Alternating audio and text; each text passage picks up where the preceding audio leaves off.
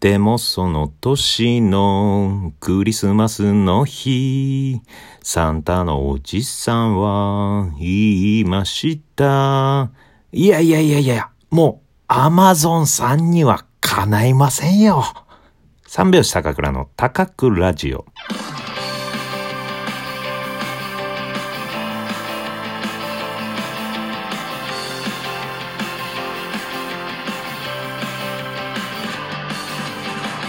ご機嫌いかがでしょうか？お笑い芸人漫才師の三拍子高倉涼です。本日は第195回目の高倉ラジオの配信です。ラジオタウクアプリでお聞きの方は画面下のハート、笑顔、ネギを連打。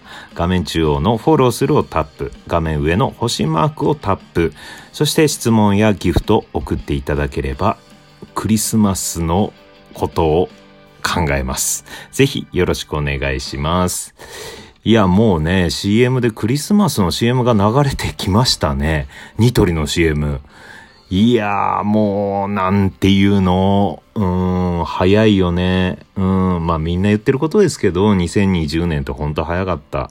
うん、あとね、あの、まあその年末感がね、もうそろそろ出てきてますし、あとね、テレビ見てたら、あの、まあお笑い二刀流っていうね、お笑い番組、がっつりね、特番やってたりとか、その後ね、見たら、おげんさんと一緒ね、星野源さん、うん、の生放送やってるんですよ。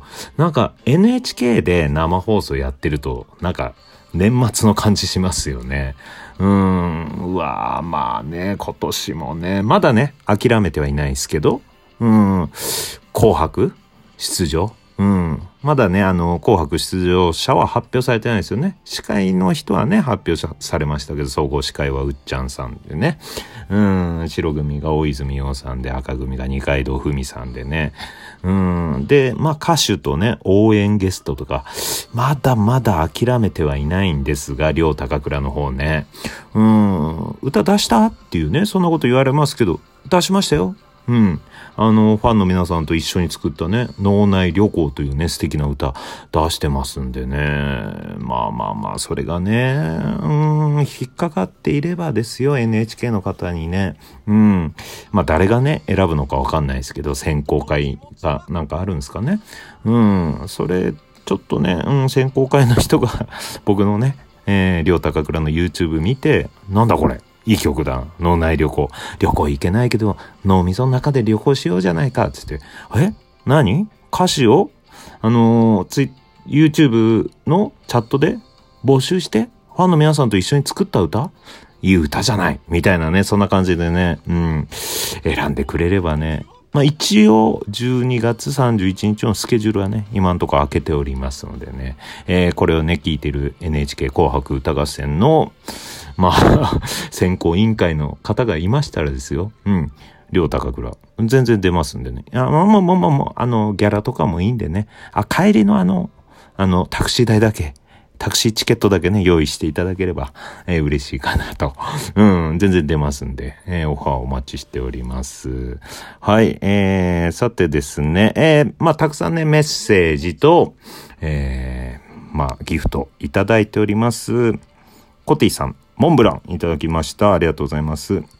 メッセージ。高倉さんこんばんは。生マンデーお疲れ様でした。愛生薬局にお勤めの同級生の堀さんとのやりとりは台本があるのかなって思えるぐらい本当に面白かったです。世の中は話すことに特化した方々が大勢いますけれど、高倉さんのフリートークでの話し方も話す内容もちょっとしたボケも全部ひっくるめて世界で一番楽しくて大好きです。ありがとう。褒められると伸びる。うん。あ今もう2センチぐらい伸びましたからね。うん。187センチぐらいになりました。いや、身長が伸びるのかいっていうね。うん、そう、そういう、え、こ、こんなトークがいいんですか？大丈夫ですか？ツッコミも甘いし、ボケもふわっとしてるし。まあな、あの、うん、ゆ、ゆるりとね、聞いていただければいいかなと思う。しかも最初の方も何回も言ってることもね、甘噛みしたりとかね。うん。いや、あの、昨日ね、あの、YouTube 生配信でゲストで、えー僕の高校の同級生の堀くん、愛生薬局に勤めてる堀くん、ゲストに出てくれて面白かったよっていうね、話をしたんですがね。まあ、昨日の YouTube の生配信、まあね、ちょっとね、いろいろあったんですが、まあ今日ね、あの、その生配信の中から時事漫才部分を切り抜いて YouTube にアップしてるんですよ。それで昨日の生配信をまた見返してたら、変な部分あったんですよね。うん。変な部分っていうのは、まあ時事漫才、まあいつもね、まあ、自己紹介から始まるわけですよ。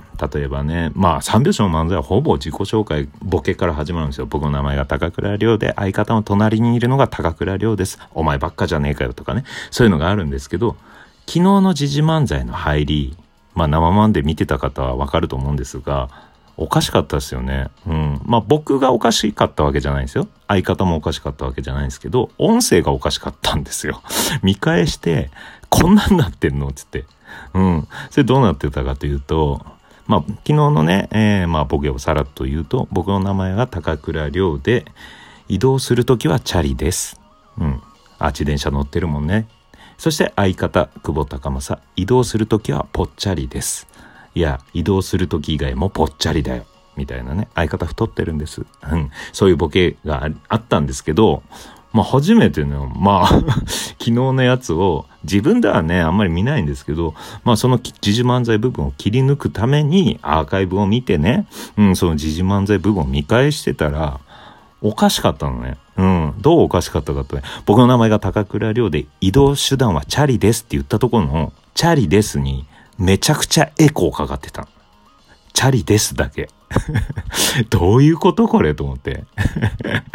まあ昨日ね、ちょっとした不具合があって、うん、まあエンジニアね、えー、裏でね、えー、まあいろいろ、えー、スイッチングとかね、やってくれてる大地くんっていうね、え、まあ、二十歳ぐらいのね、若い、うん、天才スーパーエンジニアがいるんですけど、ちょっと太一くんが焦ってたんだよね。その電池が切れかけて、電池をちょっとね、うん、変えなきゃいけない状態で、しかもその電池もゲストで来てた堀くんが、じゃあ僕買ってきますつって、ゲストなのにコンビニまで走って行って買ってきたりとか、もうバタバタしてたの。だからね、ちょっとね、漫才入る前の CM 部分がすごい長かったんですけど、で、それで焦って焦って電池変えた。よし、OK! つって時事漫才お願いしますつって、えー、今のボケですよ。うん。で、移動手段はチャリですっていうとこが、エコーめっちゃかかるっていうね。どっか押しちゃったのかな？多分、太一くんがね。うん。だから移動手段はチャリです。チャリです。チャリチャリチャリチャリ。チャリチャリチャリチャリチャリ。あの、ウルトラマンがシュワッシュワッシュワッシュワみたいな。チャリチャリチャリチャリ。なんでそこだけエコーかけてんだよってツッコミ入れなきゃいけないぐらいの。うん。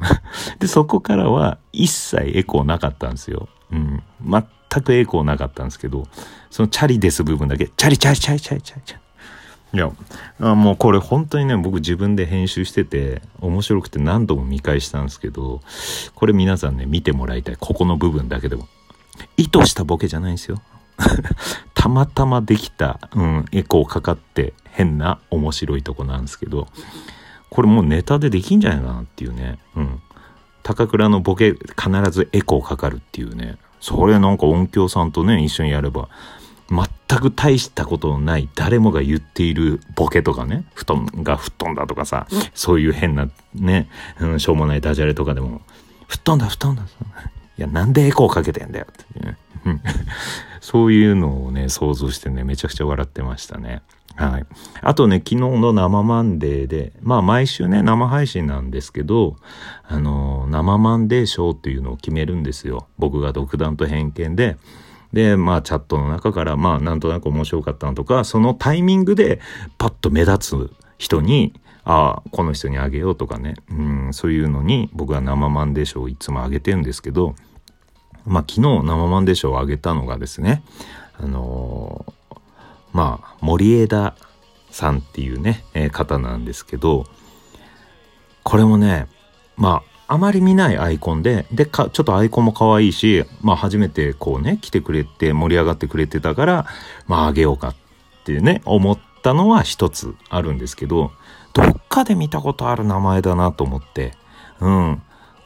もう、これ、まあもう本当にね、生マンデーション絶対取るぞ。なんで高倉選んでくれないんだよ。みたいな方はいないと思うんで、まあこういう うん、高倉いつも適当じゃねえかよとかね、うん、まあ、うん、か、軽くね、か、思って、うん、生マンデーショーも一つのね、えー、遊びの一つとしてね、思ってくれてればいいんですけど、昨日のそのね、森枝さんという人、どっかで聞いたことあるなと思ったら、あのー、元エレファントジョンのボケの森枝さんっていう方、まあ、三拍子とほぼ同世代ですよ。ずっとね、うん、20年近く一緒にライブ出てきた、あの森枝さんの息子さんだったんですよ。うん。だから名前まで見たことあると思って、で、うわ、森枝さんの息子さん見てくれてる、そして盛り上がってくれてるみたいな感じで、うわーっつって生マンデーションを上げてしまいました。はい。申し訳ないです。この、あの、本気でね、もし狙ってた人がいたとしたら、いや、でも嬉しかったの。その、まあ前もね、この、ここで喋ったのかな、生マンデーで喋ったのか、その森枝さんが、まあお父さんね、うん、が LINE を送ってきて、息子がめちゃくちゃ三拍子の YouTube を見て笑ってるよ。っていうのを、息子さんの盗撮ね、こう、うん、後ろから三拍子のネタを見て笑ってる息子さん、しかもこらえながらクックックックって、もう高校3年生なんですよ。で、クックックってこらえながら笑ってる動画を送ってくれたのとかいろいろ思い出して、うん。で、森枝さんから連絡が来て、気を使ってくれたみたいでありがとうっていうね。うん。いやいや、そんなことないですよ、つって。生マンでしょう。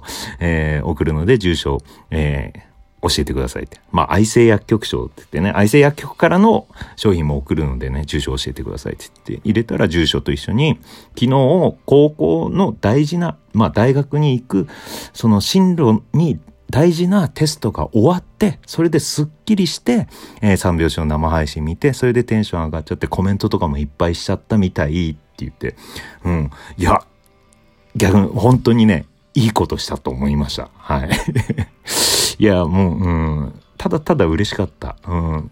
あの、昔から知ってるね、その息子さんがこうね、三拍子を見てくれるっていうのがね、嬉しかったです。はい、ということで、また明日、バイバイ。